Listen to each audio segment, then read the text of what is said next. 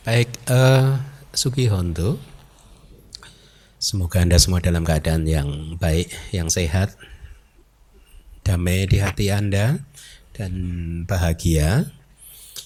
Kita bertemu kembali setelah libur cukup lama ya. Uh, pagi ini kita akan meneruskan pembahasan satu suta yang belum selesai di kelas yang lalu dua suta sudah uh, disampaikan, uh, sorry, dua kelas untuk suta Asi Wisopama Suta ini sudah disampaikan.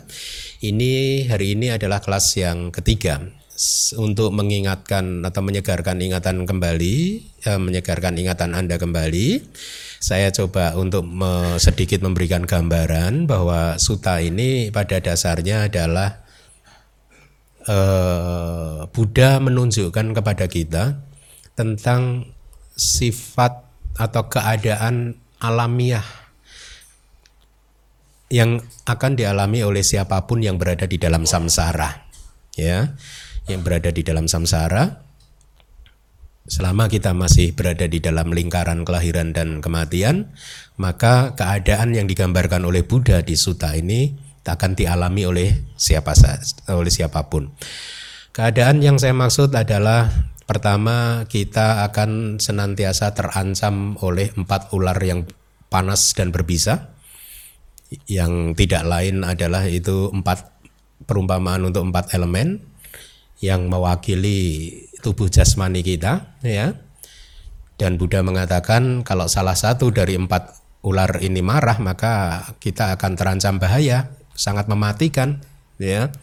Ini hanyalah perumpamaan pada saat salah satu dari empat elemen di dalam tubuh kita ini tidak seimbang maka kita akan mengalami sakit ya eh, yang membahayakan keselamatan jiwa kita ya.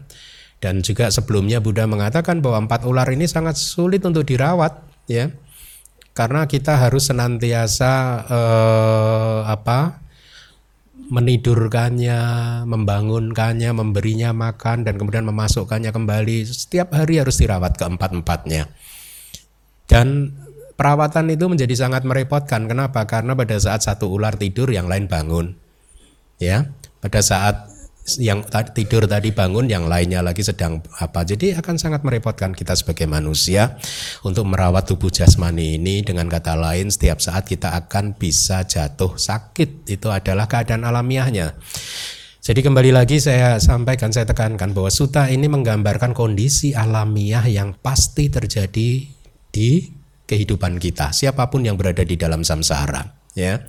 Nah, tidak hanya yang mengancam kita itu adalah empat ular yang berbisa, tetapi juga ada lima pembunuh yang menghunus pedang gitu kalau tidak salah ingat sutanya seperti itu kan yang senantiasa mengejar kita. Ya, mengancam keselamatan kita setiap saat menghancurkan kedamaian dan kebahagiaan kita. Ya, lima pembunuh ini adalah perumpamaan untuk pancu pada nak kanda, yaitu lima agregat yang menjadi objek pelekatan kita, tubuh jasmani kita, itu mengancam kita perasaan kita dikatakan juga itu pembunuh juga ya.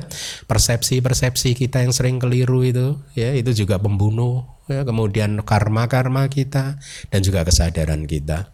Dan tidak hanya itu ada lagi pembunuh keenam yang merupakan sahabat karib kita. Ya disebut sebagai sahabat karib karena dia sesungguhnya adalah nafsu dan kesenangan kita. Ya nafsu dan kesenangan ya nandi raga dia dia juga mengancam kedamaian dan keselamatan. Selama masih ada sahabat karib ini akan sulit untuk bisa hidup damai dan bahagia karena nafsu dan keinginan Anda lah yang membuat Anda tidak damai. Membuat Anda tidak bahagia, ya. Nafsu keinginan untuk mm, apa? senantiasa mengikuti kesenangan hawa nafsu dan lain sebagainya, ya. Dan singkat cerita akhirnya si si orang tadi yang diberi tahu ada empat ular dan seterusnya ini berlari dan akhirnya ketemu dengan satu desa yang kosong, setiap rumah yang ditemui kosong, bejana yang ditemui kosong, semuanya kosong, hampa ya tidak ada isinya. Itu perumpamaan yang bagus ya bahwa sesungguhnya enam landasan indriawi kita ini yang internal ini kosong. Buk, artinya kosong hampa itu buk, bukan milik kita, bukan milik saya. Enam landasan indriawi itu adalah landasan indriawi panca indera lima, ya, mata, telinga, hidung, lidah dan tubuh. Karena dari landasan indriawi inilah kita mengalami sensasi-sensasi indriawi, ya. Anda melihat objek mata, mendengar dengan telinga, mendengar suara dan seterusnya. Dan yang keenam adalah landasan indriawi batin pada saat Anda merenung, berpikir, ya, melamun. Itu murni kehidupan Anda muncul di landasan indriawi yang keenam, landasan indriawi batin ya, yang tidak ter uh, tidak muncul bersama-sama dengan landasan indriawi yang panca indera ya. Tapi itu semua kosong. Ini hendaknya anda perkuat persepsi ini bahwa landasan enam landasan indriawi anda itu kosong. Hampa. Artinya apa? Bukan milik si kita bukan milik saya bukan milik anda mereka hanyalah fenomena alamiah seperti lampu pijar ini. Pada saat saklarnya tidak dinyalakan dia padam, kalau disaklarkan dia menyala. Itu fenomena alamiah perumpamaannya seperti itu. Ya, jadi eh, pancu pada nakanda itu lima uh, uh, sorry enam landasan indriawi yang internal tadi itu bukan milik anda kalau anda bisa memahami ini bisa semakin kuat pemahaman Anda tentang bahwa enam landasan indriawi itu bukan milik Anda, maka Anda akan semakin damai. Semakin Anda tidak memahami ini akan sulit untuk mendapatkan kedamaian. Dia bukan milik kita, ya. Dia bukan saya, bukan Anda, bukan kita, bukan diri Anda juga bukan. Dia hanyalah fenomena alamiah saja. Ya, begitu bertemu dengan objeknya dia muncul. Kalau tidak bertemu dengan objek dia tidak muncul. Kira-kira begitu.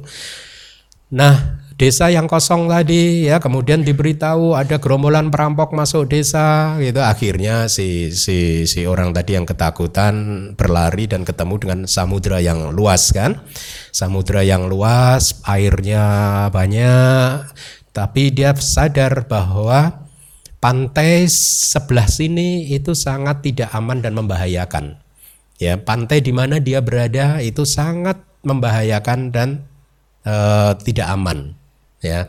Itu ini perumpamaan samsara. Kita saat ini sedang berada di pantai yang sebelah sini ini yang sangat tidak aman dan membahayakan. Tapi di seberang samudra sana pantai di sebelah sana pantai yang jauh di sebelah sana di seberang samudra aman dan damai. Ya, jadi ini perumpamaan bahwa pantai yang sebelah sini itu adalah perumpamaan tentang samsara di mana kita berada saat ini. Kemudian pantai di seberang sana itu adalah perumpamaan untuk nibbana. Itulah tujuan kita. Tetapi si orang tadi yang berada di pantai sebelah sini tadi mau menyeberang tidak ada rakit, tidak ada jembatan untuk menyeberang. Akhirnya apa? Dia mengumpulkan rumput, ranting, dahan, daun-daunan untuk dibuat sebagai rakit dan kemudian begitu jadi rakit, dia menggunakan tangan kaki sepenuh tenaga, dia ber, e, mengayuh rakitnya untuk menyeberang dari pantai sini menuju ke pantai seberang. Ya, ini rakit ini adalah perumpamaan untuk Jalan Mulia berunsur delapan. Ya, jadi suta ini kalau dipahami sangat indah sekali karena menggambarkan dengan sangat baik tentang bahayanya kehidupan kita ini. Tidak hanya terancam oleh empat ular tadi tetapi banyak sekali kan? Ya. Makanya di suta itu kalau anda nanti akan saya minta PIC membaca si orang tadi itu begitu mau lolos dari empat ular sudah ada lima pembunuh yang mengejar-ngejar. Sudah mau lolos dari ini ketemu lagi yang lain yaitu sahabat dekat yang siap membunuh juga yaitu uh, nafsu dan keinginan kita kesenangan-kesenangan kita. Sudah mau lolos dari ini kena ancaman lagi dari enam landasan internal yang kosong dan hampa ya ketemu desa yang kosong. Terus ada perampok-perampok lagi enam gerombolan perampok yaitu apa? Objek-objek dari uh, enam indria tadi mengancam kita apa yang Anda lihat mengancam kedamaian Anda? Apa yang Anda dengar mengancam kedamaian Anda? Apa yang masuk ke hidung Anda, indera hidung Anda mengancam kedamaian Anda? Apa yang masuk ke lidah Anda yang saya, Anda rasakan makanan, minuman, rasa apa pun yang masuk menempel di lidah mengancam kedamaian Anda, mengancam kebahagiaan Anda, ya. Lalu bagaimana Bante? Ya, kita harus satu, belajar dhamma dengan benar dan kemudian melatihnya bahwa sesungguhnya kita bisa terbebas dari semua bahaya itu ya kita tidak harus terancam dengan objek mata kita tidak harus terancam dengan suara dan lain sebagainya ya beberapa waktu yang lalu ada yang menyampaikan kepada saya bahwa eh, kalau bisa ininya begini dan begitu karena pemandangan itu merusak kebahagiaan saya, mengganggu ketentraman hati saya begitu, ya. Orang yang mengatakan ini berpikir bahwa ketentraman, kedamaian, kebahagiaan hati dia terganggu oleh pemandangan-pemandangan di luar. Makanya dia meminta kepada DBS pemandangan ini harusnya ditutup, jangan karena ini sangat e, mengganggu kedamaian hati saya. Ini adalah pandangan yang salah. Tidak ada sesuatu di dunia sana yang bisa mengganggu kedamaian hati kita. Yang bisa mengganggu kebahagiaan kita, ya. Kita ter apa hilang kedamaian dan juga kebahagiaan kita karena kita tidak mengerti dhamma. Si orang ini tadi kalau merasa terancam dengan empat ular, lima pembu, pembu, uh, perampok dan seterusnya itu karena dia tidak mengerti dharma, dia masih terikat pada hal-hal seperti itu. Tapi orang yang paham dharma tahu bahwa saya kehilangan kedamaian dan kebahagiaan saya karena saya telah kehilangan yoniso manasikara saya misalkan ya perhatian saya yang bijaksana terhadap objek-objek. Begitu saya tidak bijaksana memperhatikan objek-objek di luar sana maka kilesa muncul. Jadi problemnya masalahnya sumbernya yang memunculkan kilesa itu objek di luar kita atau karena kita gagal menerapkan perhatian yang bijaksana gagal menerapkan perhatian yang bijaksana. Apa itu perhatian yang bijaksana? Senantiasa memahami bahwa melihat hanyalah proses alamiah yang anicca, duka, anatta. Senantiasa memahami bahwa mendengar suara hanyalah proses yang anicca, duka, dan anatta. Pada saat Anda menerapkan perhatian yang bijaksana ini, yoniso manasikara ini, maka kilesa tidak muncul. Itu satu, ya. Kedamaian hati hancur gara-gara kilesa muncul. Kilesa muncul karena kita tidak menerapkan yoniso manasikara. Tetapi kalau kita renungkan lebih dalam lagi, sumber masalahnya apa? Kenapa saya kalau tidak memunculkan yoniso manasikara, kilesanya muncul? Sumber masalahnya karena kita belum berhasil menghancurkan kilesa. Jadi kalau di bypass kemudian kenapa kita tidak bahagia, tidak damai? Karena kita masih punya kilesa. Kalau kilesa hancur, tidak akan bisa muncul lagi. Ya. Nah, kira-kira begitu ringkasan dari sutanya untuk uh, supaya Anda semakin paham dengan apa yang sudah saya sampaikan tadi, saya akan meminta saudari Yulia untuk membacakan sutanya. Wahai para biku, andaikan terdapat empat ekor ular berbisa yang panas dan mematikan. Kemudian seorang laki-laki datang, berharap untuk hidup, tidak berharap untuk mati, mengharapkan kebahagiaan dan menolak penderitaan. Mereka akan memberitahu dia demikian, Hai laki-laki yang baik, empat ular ini berbisa panas dan mematikan. Mereka harus dikeluarkan dari waktu ke waktu, harus dimandikan dari waktu ke waktu, harus diberi makan dari waktu ke waktu, harus ditidurkan dari waktu ke waktu. Setiap kali, hai laki-laki yang baik, satu atau yang lainnya dari empat ular berbisa panas dan mematikan ini marah, maka kamu, hai laki-laki yang baik, menuju kematian atau penderitaan yang mematikan, lakukanlah sesuatu yang harus dilakukan, hai laki-laki yang baik. Kemudian, wahai para biku, ketakutan pada empat ular berbisa yang panas dan mematikan, Laki-laki tersebut kemudian lari ke sana kemari. Mereka kemudian memberitahu dia demikian. Laki-laki yang baik, lima musuh pembunuh menguntit dari belakang dengan berpikir, di mana pun kami melihatnya, kami akan mencabut nyawanya di sana juga. Lakukanlah sesuatu yang harus dilakukan, hai laki-laki yang baik. Kemudian, wahai para biku, ketakutan pada empat ular berbisa yang panas dan mematikan, dan ketakutan pada lima musuh pembunuh, laki-laki tersebut kemudian berlari ke sana kemari. Mereka kemudian memberitahu dia demikian. Laki-laki yang baik, pembunuh keenam, seorang sahabat karib, menguntit dari belakang dengan pedang terhunus dan berpikir, di mana pun saya melihatnya, saya akan memenggal kepalanya di sana juga. Lakukanlah sesuatu yang harus dilakukan, hai laki-laki yang baik. Kemudian, wahai para biku, ketakutan pada empat ular berbisa yang panas dan mematikan, ketakutan pada lima musuh pembunuh, dan pembunuh keenam, seorang sahabat karib dengan padang terhunus. Dia kemudian berlari ke sana kemari. Dia kemudian melihat sebuah desa kosong. Rumah mana pun yang dia masuki selalu hampa, sepi, dan kosong. Bejana apa pun yang dia pegang selalu hampa, sepi, dan kosong. Mereka kemudian memberitahu dia demikian, "Hai laki-laki yang baik, baru saja gerombolan perampok desa memasuki desa yang kosong ini. Lakukanlah sesuatu yang harus dilakukan, hai laki-laki yang baik."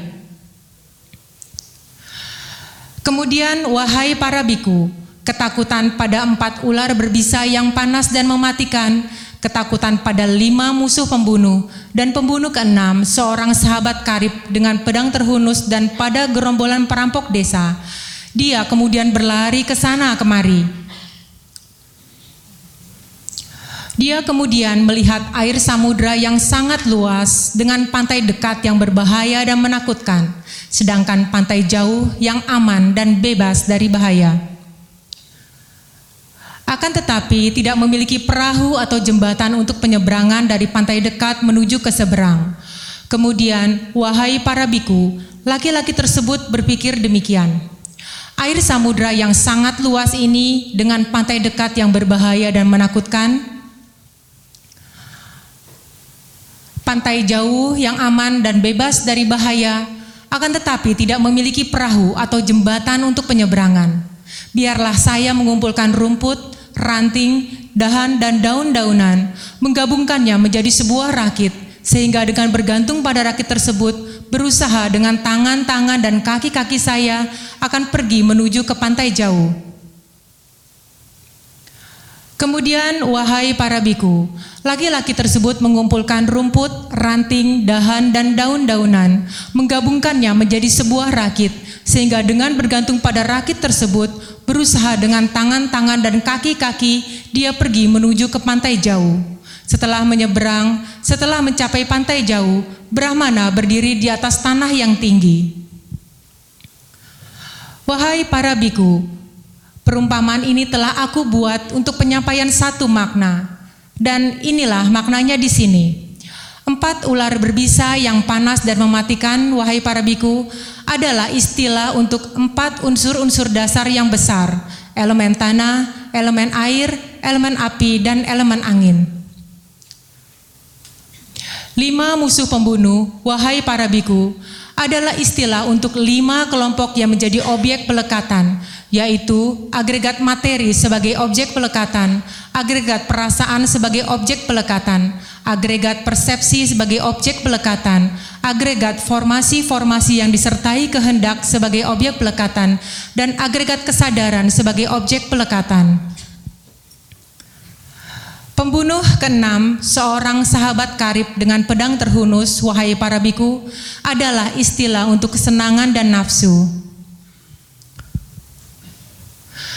Sebuah desa kosong, wahai para biku, adalah istilah untuk enam landasan indriawi internal.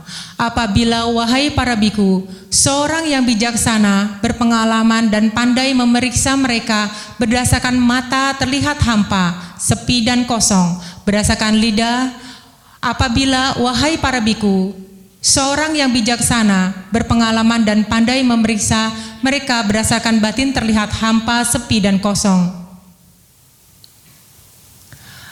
Gerombolan perampok desa, wahai para biku, adalah istilah untuk enam landasan indriawi eksternal. Mata, wahai para biku, diserang oleh objek-objek bentuk yang menyenangkan dan tidak menyenangkan. Telinga, wahai para biku, diserang oleh suara yang menyenangkan dan tidak menyenangkan. Hidung, wahai para biku, lidah, wahai para biku, tubuh, wahai para biku, batin, wahai para biku, diserang oleh objek-objek yang menyenangkan dan tidak menyenangkan. Air samudra yang sangat luas, wahai para biku, adalah istilah untuk empat banjir. Banjir kenikmatan indriawi, banjir eksistensi, banjir pandangan salah, dan banjir ketidaktahuan. Pantai dekat yang berbahaya dan menakutkan, wahai para biku, adalah istilah untuk identitas diri. Pantai jauh yang aman dan bebas dari bahaya, wahai para biku, adalah istilah untuk nibana Rakit, wahai para biku, adalah istilah untuk jalan mulia berunsur delapan, yaitu pandangan benar, konsentrasi benar. Berusaha dengan tangan-tangan dan kaki-kaki, wahai para biku, adalah istilah untuk prakarsa. Setelah menyeberang, setelah mencapai pantai jauh, Brahmana berdiri di atas tanah yang tinggi, wahai para biku, adalah istilah untuk seorang arahat. Baik, terima kasih Yulia. Demikianlah sutanya. Kembali lagi, pertanyaan saya, kalau Anda tidak setuju dengan kitab komentar dan subkomentar, apa yang Anda pahami dari suta tadi? Hmm? Saya, saya akan menyampaikan ulang yang sudah beberapa kali saya sampaikan karena saya masih sering mendengar ada penolakan-penolakan terhadap kitab komentar, ya. Tapi beberapa waktu yang lalu saya berdiskusi dengan seorang guru ya yang mengatakan ada yang menolak kitab komentar. Lalu saya katakan dengan uh, straight away uh, uh, seketika saya sampaikan mereka yang menolak kitab komentar akan dengan alasan karena kitab komentar itu tidak keluar dari kata-kata Buddha ya. Uh, ada dua kelemahan. Yang pertama pernyataan bahwa kitab komentar itu tidak atau bukan berasal dari kata-kata Buddha tidak benar sepenuhnya karena sebagian dari kitab komentar itu berisi kata-kata Buddha yang tidak tercantum atau tidak dimasukkan di dalam Tripitaka. Ya, ada kata-kata Buddha yang masuk ke kitab komentar itu ada, tapi tidak ada di Tripitaka. Banyak, banyak ya. Kalau Anda baca buku-buku saya Anda pasti akan menemukan itu gitu. Itu yang kedua adalah mereka yang mengatakan bahwa kitab komentar, subkomentar tidak perlu diikuti karena bukan kata-kata Buddha, ya kita hanya ikut kata-kata Buddha saja. Mereka yang mengatakan demikian akan kesulitan untuk mempertahankan konsistensi dari pendapatnya. Mereka tidak konsisten. Karena apa? Karena pada saat mereka hanya mau memegang kata-kata Buddha, maka selesai, tidak ada perdebatan, tapi faktanya mereka yang seperti itu biasanya malah berdebat. Oh suta ini artinya ini, oh suta ini artinya itu gitu. Yang satu mendebat lagi. Bukan artinya ini, artinya itu. Tanpa mereka sadari mereka berkomentar sendiri. Betul tidak? Ya. Makanya ada perdebatan.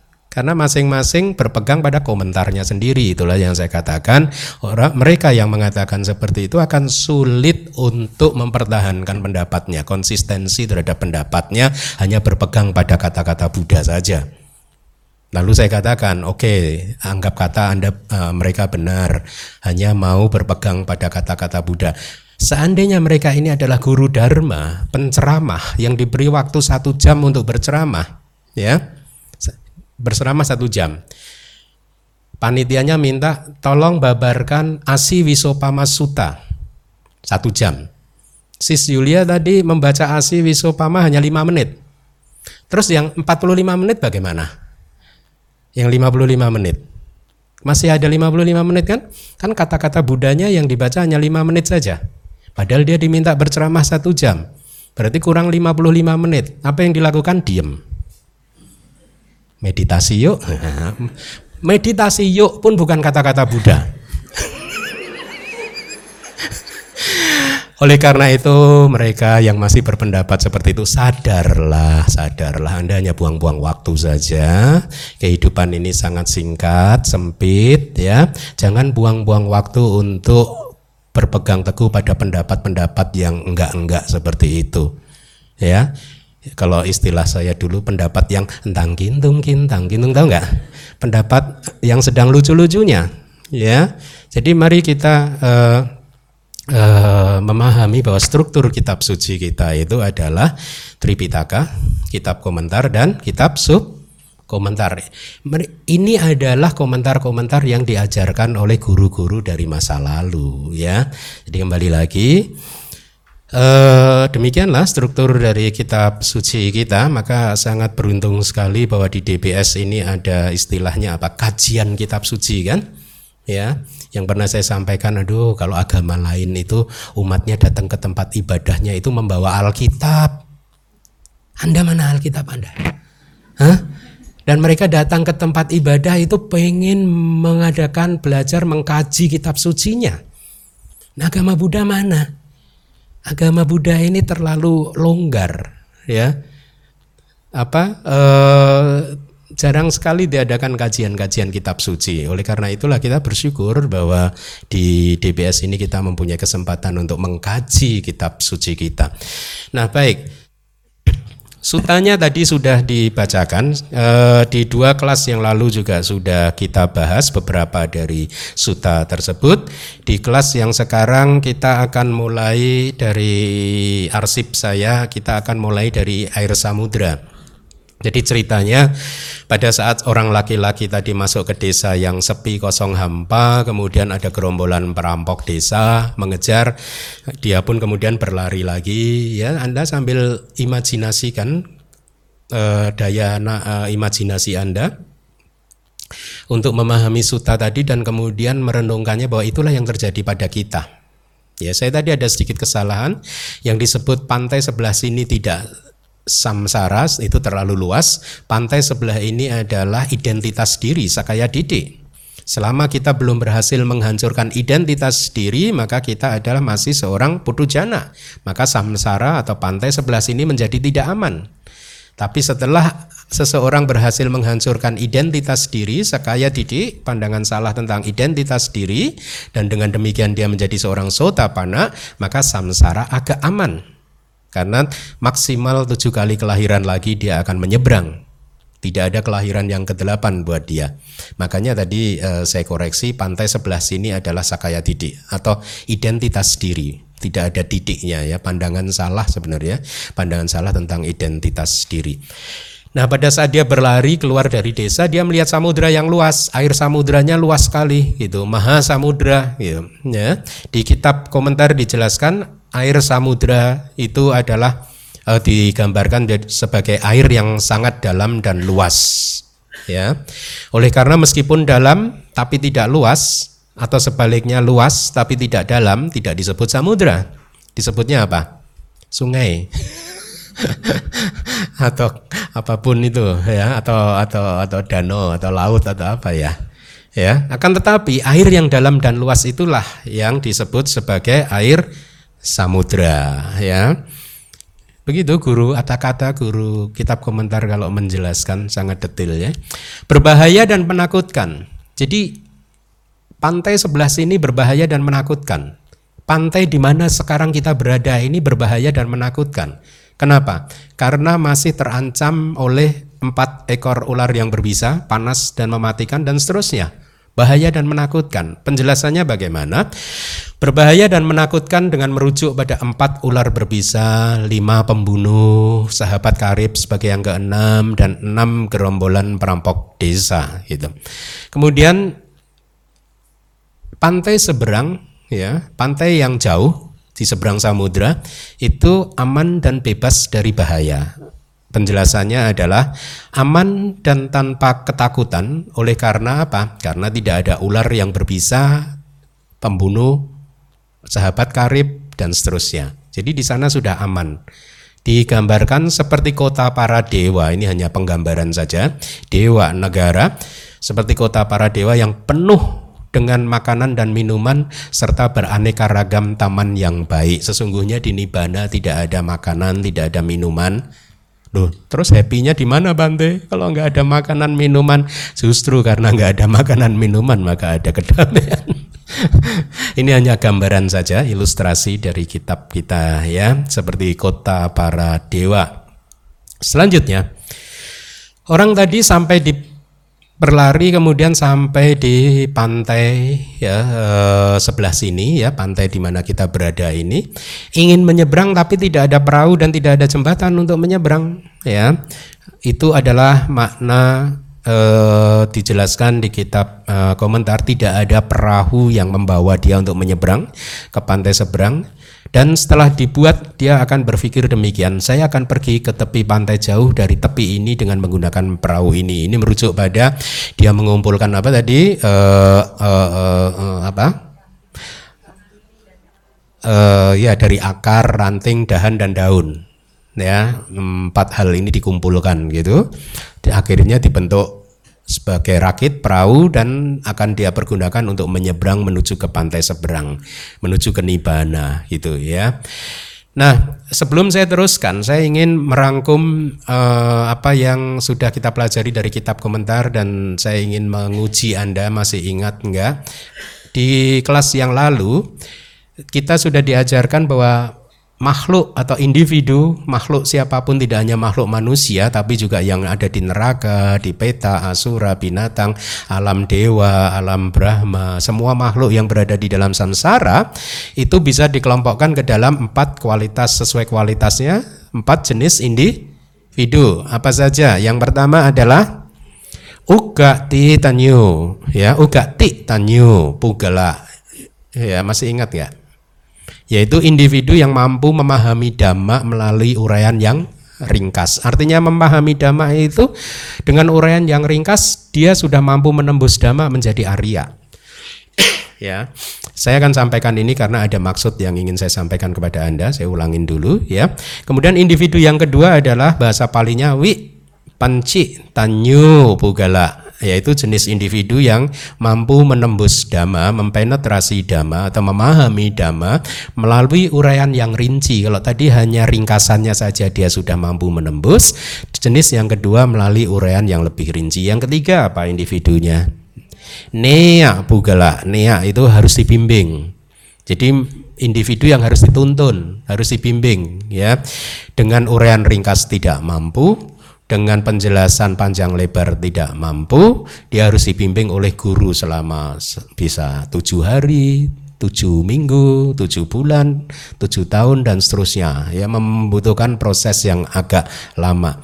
Yang keempat adalah individu pada parama. Pada itu kalimat, parama itu tertinggi. Jadi buat dia kalimat hanyalah yang tertinggi. Kalimat yang dia dengar adalah kebijaksanaan dia yang tertinggi. Artinya dia hanya berhenti di kalimat saja tanpa mampu menembus apa-apa ya. Tidak bisa menembus apa-apa. Di kelas lalu juga sudah saya sampaikan bahwa dua individu yang pertama itu sudah habis stoknya jadi jangan berkhayal Anda menjadi sotapana mendengarkan damatok that is delusion. Udah stoknya udah habis. Kalau Anda ingin menjadi sotapana atau menjadi arahat hanya dengan mendengarkan dhammatok kenapa tidak lahir waktu ada Buddha dulu? Sekarang Buddha sudah nggak ada. Justru mereka yang lahir mengelilingi Buddha karena parami mereka sudah kuat. Ya mereka adalah dua dari empat jenis individu tadi. Ya jadi dikatakan di kitab komentar bahwa dua jenis individu yang pertama sudah habis stoknya. Maksudnya habis gimana? Ya udah kenibana semua Berarti yang tertinggal kita ini jenis ketiga KW3, KW4. Nah, lumayan kalau KW3. KW4 pada paramak loh. KW4 tuh ngak-nguk, ngak-nguk gitu. Kayak mau belajar loading kayak Pentium 2 dulu kan. Kalau mau on krrr, krrr, bunyi agak lama gitu. Krrr, kata Pak Kuncoro dulu komputernya Bante ya kalau on bisa ditinggal bikin kopi dulu gitu. Itu Pak Kuncoro itu di atas itu. Karena komputer saya di Myanmar dulu Pentium 2, dia laptop. saya cuman aduh, saya Pentium 2 kata dia gitu. Jadi kalau on gitu nunggu 5 menit baru layarnya nyala. Makanya dia ngeledek komputernya Bante bisa tinggal bikin kopi dulu tuh.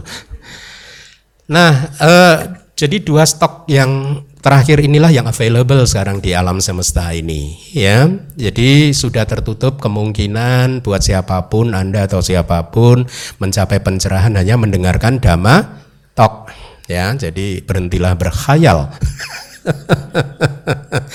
nah, saya sampaikan ini karena ada sedikit sedikit dalam tanda kutip problem ya dalam artian positif lah ya dalam artian positif. Kenapa? Karena di kelas yang pertama itu kalau saya tidak salah saya sampaikan bahwa yang Arya Kondanya itu adalah uh, uga titanyu pugala ya. Uh, jadi yang Arya Kondanya itu adalah individu jenis yang pertama setelah itu saya diberitahu oleh salah satu umat di DBS ini yang uh, memberi informasi kepada saya bahwa saya Rewata menyampaikan di dalam salah satu ceramahnya bahwa yang Arya Kondanya itu adalah individu jenis kedua. Ya. dan beliau dengan ini dengan segala hormat ya kita ini hanya for, uh, demi demi klarifikasi sesuai dengan kitab komentar dan subkomentar saja bukan apa-apa dan dan dan dan apa uh, supaya kita semua mempunyai pemahaman yang benar saja supaya tidak terjadi pemahaman yang keliru. Makanya saya boleh dikatakan meralat atau memperbaiki pendapat saya di kelas yang pertama. Jadi ada perbedaan. Kalau saya dulu mengatakan yang Arya Kondanya adalah jenis individu yang pertama, saya Rewata dengan segala hormat saya ini kepada beliau, beliau adalah guru meditasi yang baik, mengatakan di dalam salah satu ceramahnya yang Arya Kondanya adalah individu yang kedua. Dan beliau mengatakan bahwa uh, upatisa yang kemudian menjadi yang Arya Sariputa itu adalah jenis individu yang pertama ya. Dengan beliau menyampaikan quote-nya adalah uh, empat baris syair yang sering saya quote juga di kelas ini. Yedama hetu babawate sang hetu tata gato aha ya pada saat dua baris ini diucapkan oleh yang Arya Asaji Upatisa waktu itu pemuda yang bernama Upatisa yang di belakang hari kemudian hari berubah atau menjadi eh, yang Arya Sariputa langsung mencapai tingkat kesucian sotapana, kokoh atau kukuh di dalam buah sotapati. Yedama hetu babawa tesang hetum tatagato aha. Sotapati. Anda? Ada? Ada ada? Hah? Soto panas kepanasan ya. Nggak ada ya? Berarti Anda bukan individu jenis per Nah, bukan. Anda pasti ya confirm. Confirm. Oke. Okay. Nah, beliau mengquote itu. Oleh karena itulah upatisa adalah jenis individu yang pertama. Karena hanya dengan dua baris saja beliau mencapai sotapana. Ya. Poin ini saya sampaikan begini. Tapi yang Arya Kondanya menurut beliau adalah individu yang kedua karena sutanya agak panjang yaitu Dhamma Cakak Bawa Tanah Suta ya. Ini ini poin dari beliau gitu. Nah, ada sedikit hal yang cukup menarik ya, yaitu standar yang beliau sampaikan adalah pencapaian sotapana bukan arahat. Dan ini sesuai mungkin yang ditanyakan oleh Aling pada kelas pertama dulu ya. Jadi beliau sampaikan tadi upatisa mencapai tingkat kesucian sota pana kondanya mencapai tingkat kesucian sota pana dengan referensi yidama hetu babawate sang hetu tata aha dan seterusnya. Yang satu dengan referensi dhamma caka pawatana suta. Ya, tetapi saya mengatakan bahwa yang Arya kondanya itu individu jenis pertama. Kenapa? Karena referensi saya adalah kitab komentar dari suta ini ya. E, kitab komentar dari suta ini mengatakan bahwa Uh, sebentar. Hmm. Ya, saya cuplikkan kitab komentar dari Suta ini di kelas yang pertama dulu sudah saya sampaikan. U bahasa palinya saya sampaikan. Uga titanyu pugalohi imasa sutasa matika niki penewa arahatang papunisati. Ya. Artinya begini, Uga ditanyu pugalohi. Oleh karena hi itu oleh karena atau atau atau sesungguhnya bisa juga uga ditanyu pugalo individu uga titanyu atau individu yang mencapai mampu menembus dhamma dengan uraian yang singkat ya imasa sutasa matika nike penewa arahatang papunisati artinya individu itu akan mencapai tingkat kearahatan Matika niki penewa hanya dengan ringkasan dari matika, mat, ringkasan matika. Matika itu semacam daftar isi, ringkasan lah, ringkasan gitu ya. Dari suta ini. Gitu. Jadi itu kitab komentar dari Asi Wiso Pamasuta mengatakan bahwa individu jenis pertama yang harus digarisbawahi mencapai tingkat kesucian kearahatan Makanya tadi saya katakan mungkin sama dengan yang ditanyakan Aling. Jadi standarnya adalah tingkat suci kearahatan. Sesuai kitab komentar ini. Ya, bukan tingkat kesucian sotapana berarti. Kalau benar begini berarti saya salah. Mengatakan yang Arya Kondanya itu uh, uh, karena referensinya adalah pencapaian kearahatan. Tapi kalau sotapana benar. sama dengan yang disampaikan oleh saya Dorewata, standarnya sotapana. Ya, sama standarnya sama dengan yang saya sampaikan di kelas yang lalu. Nah, di kitab sub komentar uh, oh, saya jelaskan dulu yang disebut matika itu semacam tabulasi. Jadi ajaran Buddha yang sangat ringkas sekali ya. Kalau di Dhamma Sanggani itu tabulasi ini Buddha mengelompokkan dhamma ke dalam kusala dhamma, kusala dhamma, abhyakata dhamma, katamid dan seterusnya dikelompok-kelompokkan gitu kan. Hanya tabulasi saja ya. Tetapi di kitab sub komentar dari Sutta ini mengatakan begini. Saya quote kata palinya karena ini direkam supaya Anda yakin dengan apa yang saya sampaikan ya. Seya tapi bikaweti arabitua yawa tanda kutip buka. Tino paranggato tale titati brahmano ti ayang matika nikepo. Ayang matika nikepo. Ringkasan dari matika yang dimaksud adalah seperti ini ini. Jadi yang dimaksud dengan tabulasi adalah begini. Dimulai sejak kalimat wahai para biku, andaikan dan seterusnya hingga setelah menyeberang, setelah mencapai pantai jauh, Brahmana berdiri di atas tanah yang tinggi, inilah yang disebut matika.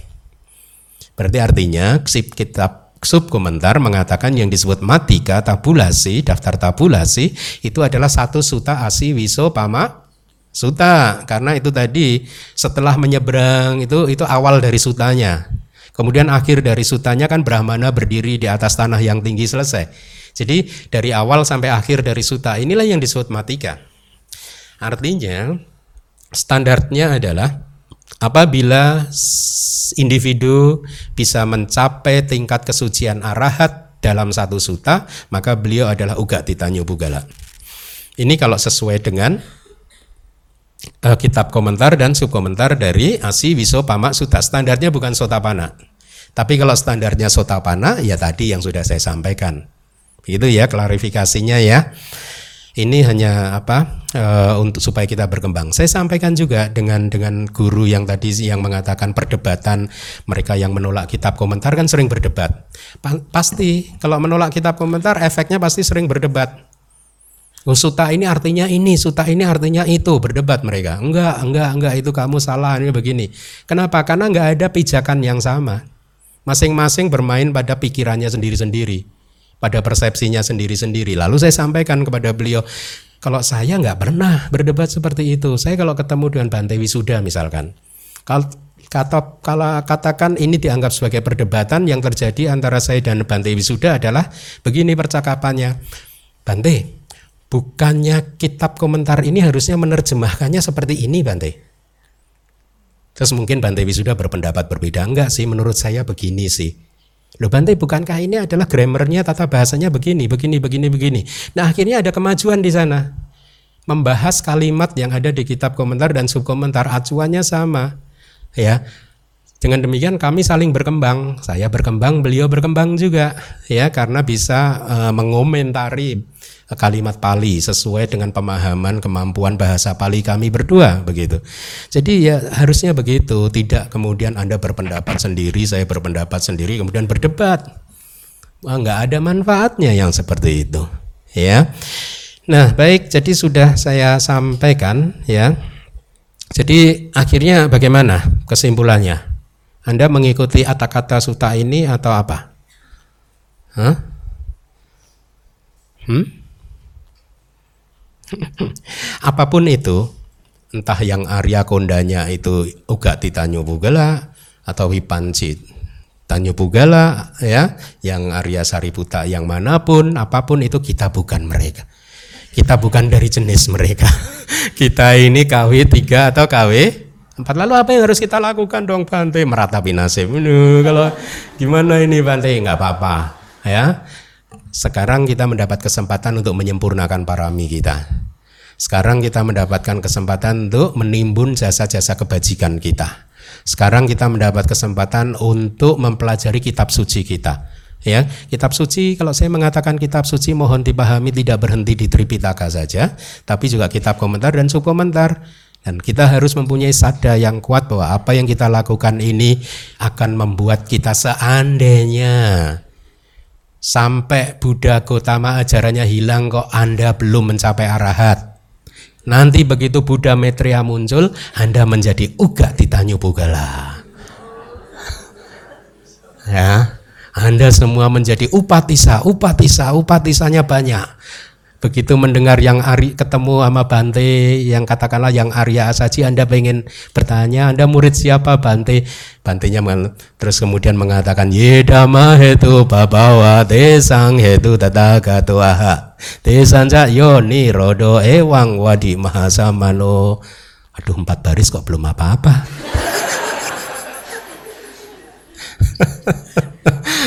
ya nggak apa-apa jadi kita harus kembangkan ya bahwa yang Arya Sariputa bisa seperti itu karena di masa lalu kebajikannya besar.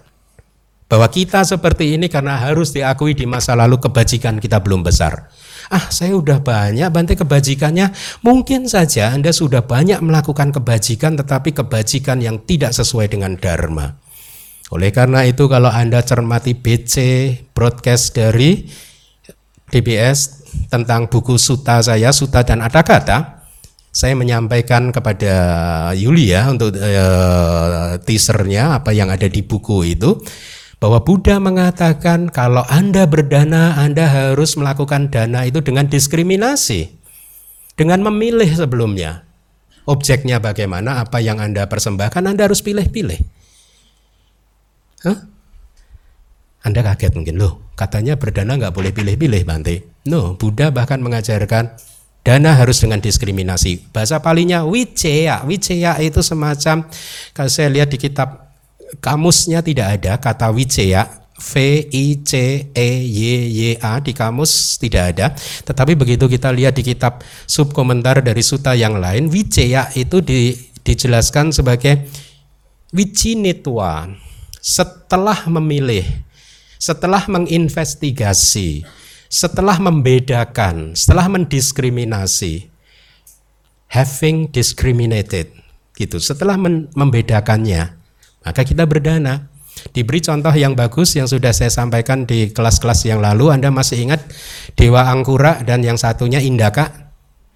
Masih ingat ya? Dua dewa nih, Angkura dan Indaka. Pada awalnya masih sepi nih, Buddha duduk di depan, audiensnya masih sepi, sepi. Dewa Indaka persis duduk di sebelah kanan Buddha. Dewa Angkura dapat tempat persis di sebelah kirinya Buddha. Tapi giliran ibu Buddha, Ratu Mahamaya Dewi yang sudah terlahir di surga uh, uh, uh, huh? Tawat Tingsa, Tawat ya Tusita itu datang agak bergeser sedikit Kemudian dewa lain masuk ke ingin mendengarkan Buddha, si dewa yang tadi di sebelah kiri bergeser lagi tempat duduknya sampai akhirnya dia duduk itu 12 atau 10 yojana berjarak dari Buddha. Kalau tidak salah 10 yojana itu berarti 10 kali satu yojana 8.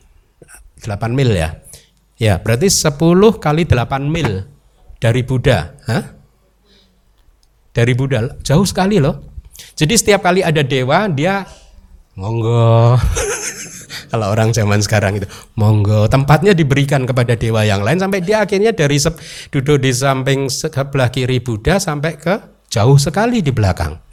Kemudian kan Buddha ingin menelusuri apa yang menyebabkannya. Ternyata yang menyebabkannya dewa eh, Angkura ini di masa lalu dia sudah berdana besar sekali ya selama 10.000 tahun dia berdana makanan dan membuat perapian di sepanjang 12 yojana ya perapian untuk menolong orang lain selama 10.000 tahun. Buahnya hanya seperti itu duduk di belakang. Sementara si dewa Indaka apa dananya? Dia berdana ketika yang Arya Buddha Anuruddha sedang berpindah patah ketemu dengan yang uh, yang Arya Anuruddha berpindah patah, beliau mendanakan makanan. Buahnya duduk di sebelah kanan. Buddha. Itulah makanya Buddha mengatakan bahwa dana harus dengan diskriminasi. Kalau Anda tidak setuju dengan ini, Anda nanti pulang ke rumah cek cerita tentang Dewa Angkura, A N titik di atas K U R A dan Dewa Indaka anda akan dapat ceritanya. Itu ada di komentar Dhammapada. Ya, jadi begitu. Walaupun seseorang sudah banyak melakukan kebajikan, tetapi kalau kebajikannya itu tidak menggunakan diskriminasi, ya buahnya berbuah tetapi kecil. Menanam kebajikan itu kan seperti seseorang menanam benih. Ya, benih itu ada yang meskipun kualitasnya baik atau banyak ininya tapi buahnya kecil ada. Atau yang buahnya besar ada. Kita kan pengen yang buahnya besar. Hmm? Buah besar itu bagaimana? Lahir sebagai manusia, kemudian alarmnya bunyi, eh saya harus jadi biku, buahnya besar. Anda? Oh, Bante ini loh, bikin saya sedih Bante. Nggak maksud saya begitulah variasi-variasinya ya.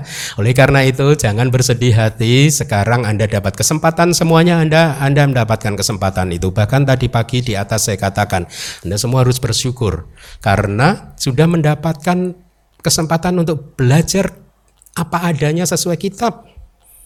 Ya pasti ini akan menjadi kebajikan yang besar yang akan memberikan buah yang besar. Ya oleh karena itu berjuanglah. Kadang memang ada pelajaran-pelajaran yang sulit tetapi jangan putus asa, teruslah berjuang ya karena ini adalah kebajikan yang memiliki buah yang besar. Jadi itu poinnya, kita memang bukan yang Arya Kondanya ya, bukan tipe jenis itu, bukan juga tipe dari yang Arya Sariputa, tapi kita ingin menjadi seperti beliau, makanya mari kita perbanyak timbunan kebajikan kita dan juga parami-parami kita. Mari kita lanjutkan. Di suta tadi ada kalimat atau tidak ada jembatan untuk menyeberang. Penjelasannya adalah tidak ada jembatan penyeberangan tertentu, baik itu jembatan pohon, jembatan untuk pejalan kaki maupun jembatan untuk uh, kereta. Dan suta itu berlanjut terus sampai akhirnya ada Brahmana berdiri di atas tangan tanah yang tinggi. Ya, Brahmana di sini sesungguhnya bukan Brahmana dari artinya Brahmana itu seorang dari kasta Brahmana bukan. Ini hanyalah istilah dari yang dipakai oleh Buddha. Kadang di masa lalu Buddha memberi panggilan seorang arahat itu Brahmana. Ya, jadi Brahmana berdiri di atas tanah yang tinggi itu bukan orang yang berasal dari kasta Brahmana. Demikian kata kitab sub komentar.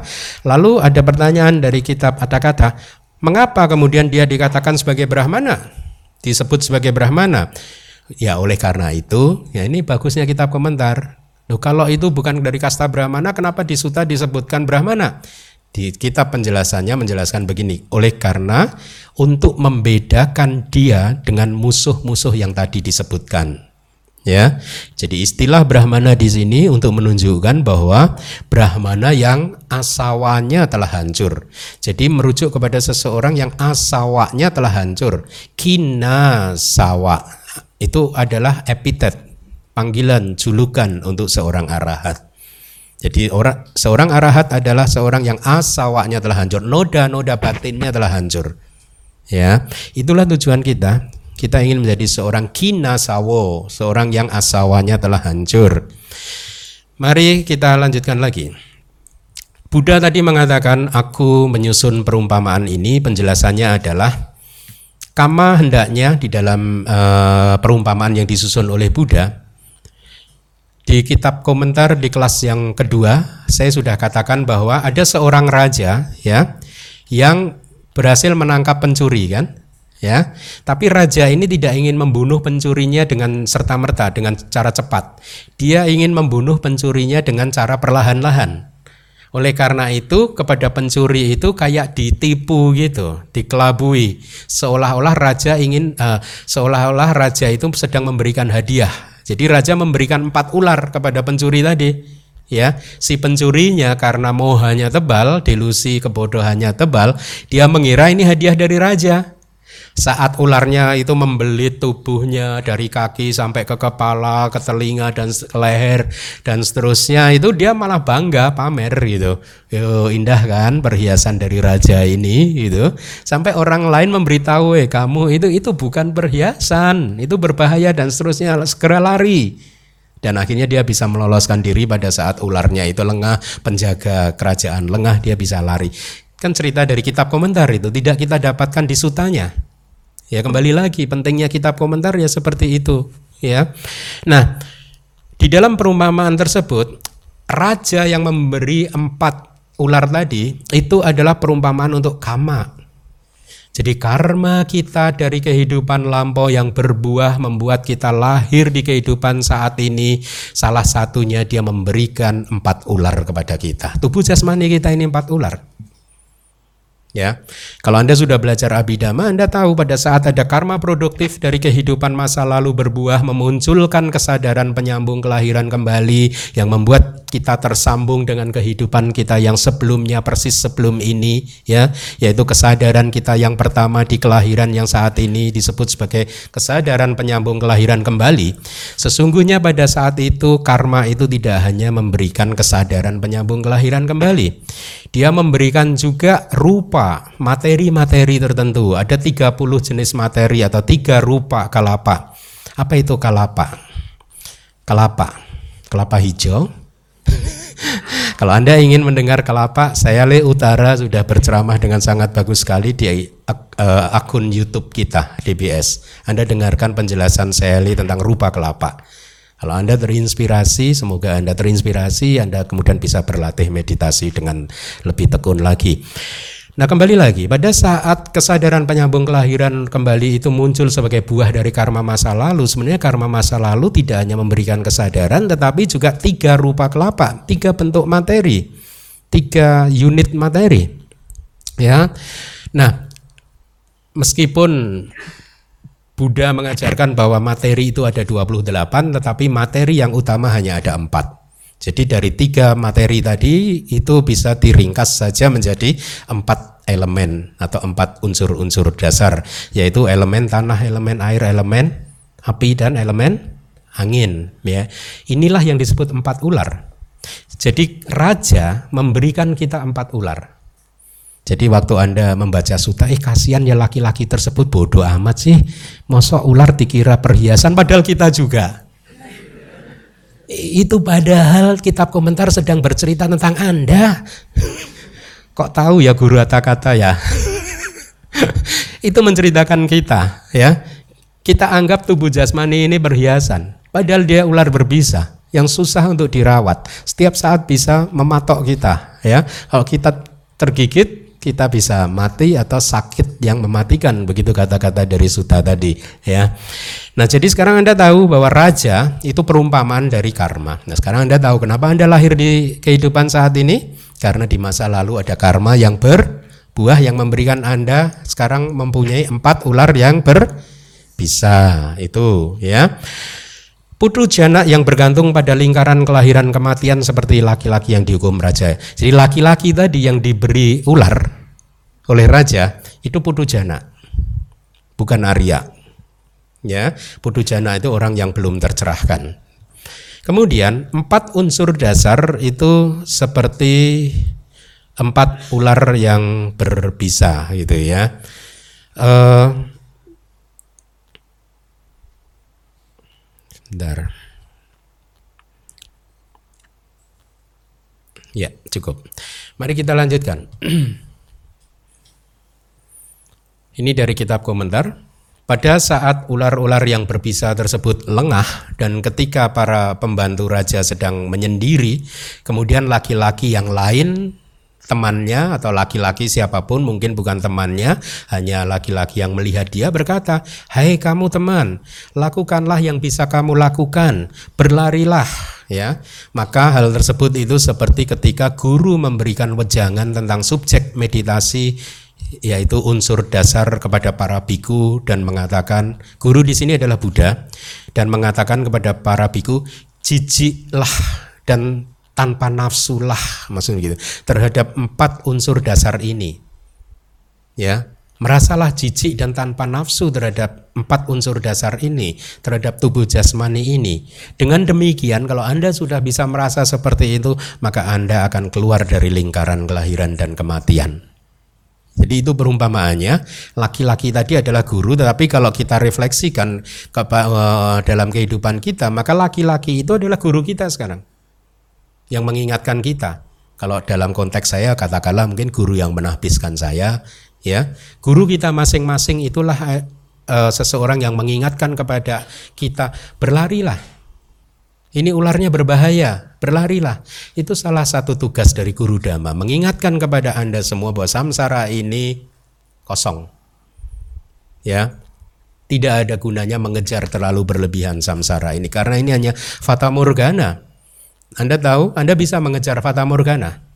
Hmm? Semakin Anda kejar, semakin dia jauh. Itulah samsara, inilah kehidupan kita. Jangan terlalu bernafsu dengan samsara. Bernafsulah untuk menyeberang ke pantai seberang. Kemudian, melarikan diri ke mana pun setelah mendengarkan kata-kata laki-laki tersebut, ya, ketika empat ular berbisa lengah dan para pembantu raja sedang menyendiri, itu seperti perumpamaan seorang yang berlari setelah uh, seperti berlari itu artinya setelah mendapatkan subjek meditasi dari guru para biku tersebut. Jadi kayak Anda kemarin retret Pabaja setelah mendapatkan subjek meditasi dari saya Utara kan? Di hari pertama kan saya Utara memberikan instruksi meditasi. Itu artinya Anda mendapatkan subjek meditasi dari saya Setelah itu Anda berlari, berlatih keras, berjuang ya untuk untuk untuk menguasai teknik meditasi, subjek meditasi yang diajarkan oleh Seale gitu ya. Dengan menggunakan pengetahuan demi tujuan untuk keluar dari ular-ular berbisa yang disebut unsur dasar ya, elemen tanah, air, api dan angin. Kitab sub komentar menjelaskan begini. Berlari dengan menggunakan pengetahuan itu artinya setelah merasa jijik dan tidak puas bahasa palingnya nibida dan tidak bernafsu atau memudar bahasa palingnya wiraga terhadap empat unsur dasar yang besar dia berlari dengan pengetahuan melalui keberhasilan dalam pencapaian maga. Jadi berlari itu artinya bermeditasi ya. Bukan melarikan diri aduh Indonesia ini udah lari keluar negeri dulu enggak. Lari meditasi ya keluar negeri boleh ke Myanmar untuk retret. 10 tahun. Itu berlari Ya berlari itu bukan pindah tempat dari sini lari ke sana. Itu kan dikejar-kejar debt collector. ya karma kita itu debt collector loh. Dia mengejar kita terus. Ya. Mengikuti kita. Jadi seseorang yang memintanya berlari itu adalah guru laki-laki. Eh ini ular berbisa lari. Guru. Guru yang mengingatkan pada Anda bahwa samsara ini tidak ada harganya percuma mengejar samsara ya. Berlarilah keluarlah dari samsara ini menyeberanglah. Itu fungsi dari guru. Dari guru tersebut maka laki-laki itu mendapatkan subjek meditasi itu dari kitab subkomentarnya di suta ada kalimat ini adalah sebutan untuk empat unsur dasar yaitu unsur tanah, unsur air, unsur panas, unsur angin. Hendaknya dipahami melalui metode yang telah diuraikan di dalam Wisuddhimagga Misuddhimagga itu kitab pegangan untuk para meditator ya. Pembahasan tentang empat mahabuta mahabuta itu adalah unsur-unsur dasar lima agregat yang menjadi objek pelekatan dan landasan indriawi semuanya diuraikan di kitab tersebut ya. Jadi kalau Anda ingin memperdalam pengetahuan Anda, Anda juga saya sarankan untuk mendengarkan ceramahnya saya Utara ada di YouTube kita. ya. nah, kata-kata tidak menguraikan empat maha buta dan lain-lain dengan lebih detail lagi karena Anda dipersilahkan untuk membuka kitab tersebut yaitu kitab Wisuddhimagga. di sini Elemen tanah hendaknya dilihat seperti seekor ular berbisa yang bermulut balok kayu. Elemen-elemen sisanya seperti seekor ular yang bermulut busuk, yang bermulut api, bermulut uh, pedang. Ya. Uh, kalau anda masih ingat itu di suta yang lalu disampaikan seperti halnya seorang yang digigit oleh ular yang bermulut berba, uh, seperti balok kayu. Kalau dia digigit ular seperti itu maka tubuhnya menjadi kaku ya. Demikianlah yang terjadi ketika Padawi Datuk Bakoba, elemen tanah bergolak dan marah. Kadang Anda merasa tubuh Anda kaku enggak? Ya, keras. Merasa ya? Nah, itulah yang dimaksud ulah Anda sedang digigit oleh ular tanah ini. Ya, yang bermulut seperti balok kayu. Jadi siapa pun yang digigit dia seperti balok kayu, kaku, keras. Ya. Akhirnya panggil tukang pijit supaya elemen tanahnya teru re. ya. seperti halnya dengan seorang yang digigit oleh ular yang bermulut busuk di yang lalu sudah ada kan?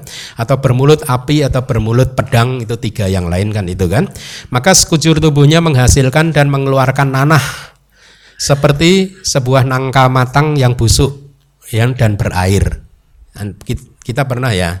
Anda pernah nggak sih jangan tanya Bante pernah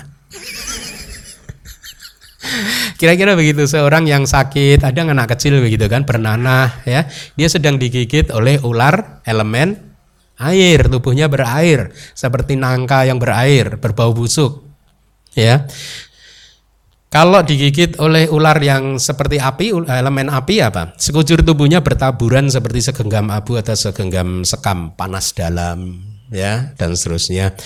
Kalau elemen angin sekujur tubuhnya terbelah seperti suatu tempat yang terkena petir atau seperti lubang peletakan batu pertama. Artinya kita kadang terluka kan, menganga kan lukanya kan. Itu karena kena serangan elemen angin. Ular elemen angin ya. Oleh karenanya, atak kata acarya atau guru atak kata berkata, seperti halnya tubuh yang digigit oleh ular yang bermulut balok kayu menjadi sangat kaku, dengan bergolaknya elemen tanah, maka dia seperti berada di mulut ular yang berbalok uh, bermulut balok kayu, ya. Jadi tubuh menjadi kalau Anda ingat karakteristik elemen tanah itu ada berapa? Ada enam kan? Ya, keras, keras lawannya apa? Lunak. Kemudian hmm, kasar lawannya. Lembut kemudian. Berat lawannya. Ringan. Ini enam karakteristik ular elemen tanah. Kalau kita biasanya kita merasa tidak nyaman kalau yang ekstrim keras kasar berat. Itu kayak kaku-kaku kan tubuh kita kan ya. Itulah karakteristik dari elemen uh, tanah. Mari kita lanjutkan sedikit lagi seperti halnya ketika digigit oleh ular yang bermulut busuk, tubuh pun menjadi busuk. Dengan bergolaknya elemen air, maka dia seperti berada di mulut ular yang bermulut busuk. Itu e, penjelasannya. Seperti halnya ketika digigit oleh ular yang bermulut api, tubuh kita menjadi panas terbakar. Dengan bergolaknya elemen api, maka dia seperti berada di mulut ular yang bermulut api. Jadi Uh, demikianlah kalau elemen-elemen ini tidak seimbang akan memunculkan kesulitan, penderitaan, penyakit bahkan bisa mematikan. Seperti halnya ketika digigit oleh ular yang bermulut pedang, tubuh menjadi terpotong dengan bergolaknya elemen angin, maka dia seperti berada di mulut ular yang bermulut pedang. Demikianlah di sini pertama-tama hendaknya dipahami kemiripan yang mencolok. Jadi eh, saya rasa kita akhiri dulu kelas kita sampai di sini ya. Semoga dengan apa yang sudah Anda pelajari, kebijaksanaan Anda meningkat. Semoga harapan saya sebagai guru Anda ya, persepsi Anda bahwa samsara ini tidak aman dan penuh dengan bahaya menjadi semakin kuat dan Pemahaman yang seperti itu semoga bisa membuat Anda segera berlari menuju ke pantai sebelah sini untuk kemudian menemukan rakit Anda dan menyeberang sampai ke pantai seberang, pantai seberang yang aman ya tanpa bahaya. Itulah tujuan kita semua. Semoga semua makhluk segera bisa merealisasi nibbana secepatnya.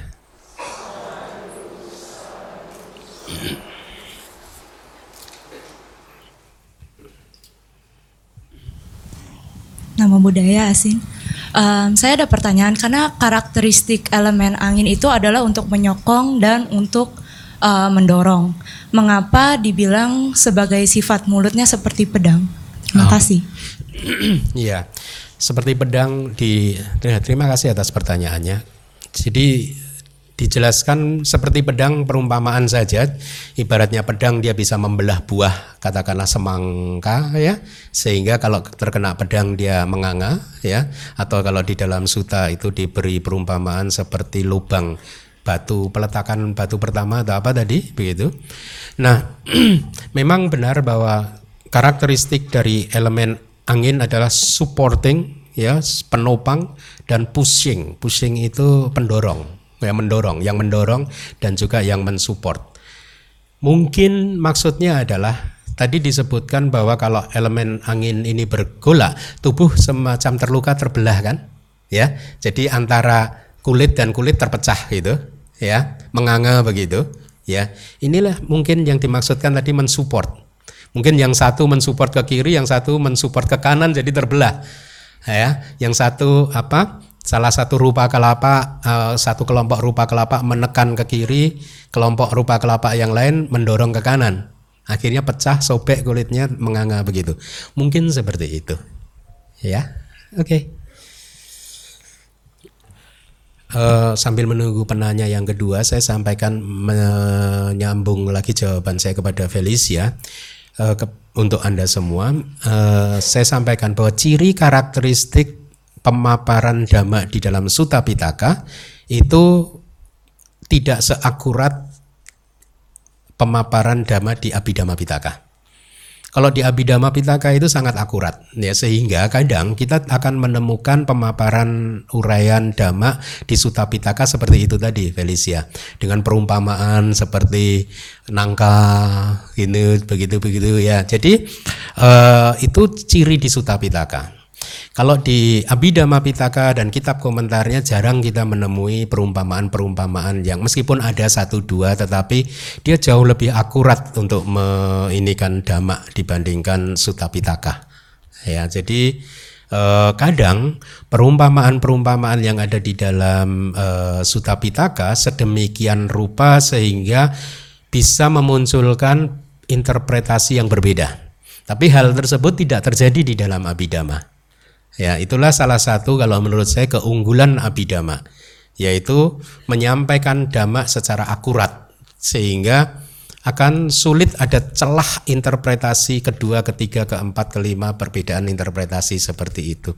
Gitu. Ya, oke. Okay.